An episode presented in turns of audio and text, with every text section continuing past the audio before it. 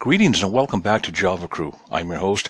We're going to cover a couple articles today. One will be a little bit about instant coffee, but first let's get at least one article about the weaponization of coffee quickly out of the way.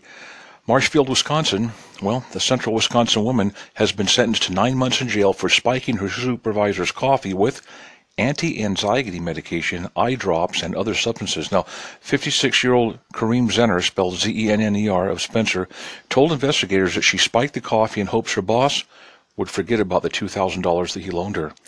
Zenner pleaded guilty to a felony account of putting foreign objects in, in edibles. Now, folks, if you spike coffee, it's a felony count, and it's called putting foreign objects in edibles. You, did you hear it here first? I did on my research lately. Didn't know there was a special thing about doing that to coffee. Anyway, she's going to go ahead and do some things. She said she just wanted to, she was concerned the boss would remember that debt, and she was concerned. Now, let's get up here to some other things. Albany, New York. This is about this, uh, t- uh, I guess you'd call it instant coffee having a resurgence, is the only way I know how to tell you. It says coffee's been a leisure drink in a vast population uh, all across the world. But what happens is this, the uh, T M R, Transparency for Market Research, they're coming up with some forecasts to say, whoa, guys, hang on. You're going to start selling a whole bunch of instant coffee. Now, these are, these are big league think tank type people, so they're going to be able to get you fixed up. And so they, the, the first thing at the top of the think tank is this: which factors are driving or restraining the instant coffee market? I don't know. You might, but let's read and see here. One thing is in, increasing disposable income. That's one. Mushrooming corporate enterprises across various economies. That makes them do it. Uh, a demand for the Robusta coffee. That's the ones that a lot of people don't like. Uh, also, these things called trends and the advent of flavored instant coffee. The advent of flavored instant coffee. That's opening this market up all over the world, it says here.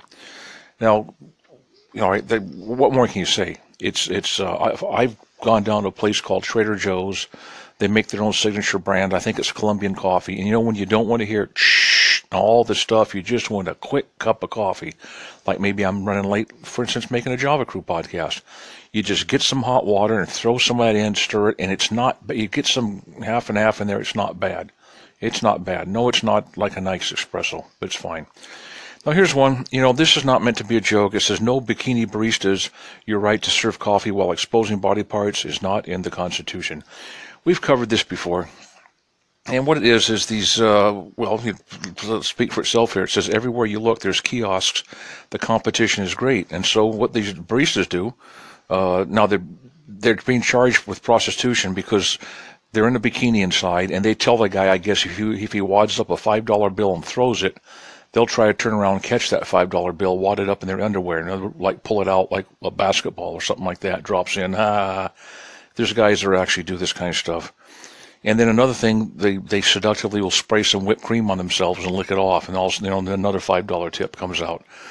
Uh, basically, the police say they're conducting a peep show while they're making the coffee with that piping hot espresso in there. That's, you know, something. And they talk about now the police want to have a, th- it says the assistant attorney, Ramsey Rammerman. We've, we've seen him before in other articles. Uh, he wants to mandate what, what the baristas have to wear, that certain parts of their body can't be uncovered. And when I covered this last time, I said, look, there's down that when you go down to the beach, you can see, you know, a couple of hippies and a little thing down there pulling shots in a bathing suit, and like you see in Rio or something like that. Yeah, it's very seductive, and no, I wouldn't want a thirteen-year-old girl seeing a bunch of women looking like streetwalkers like that. But you know what? I guess there's laws, and there aren't laws. So we'll see.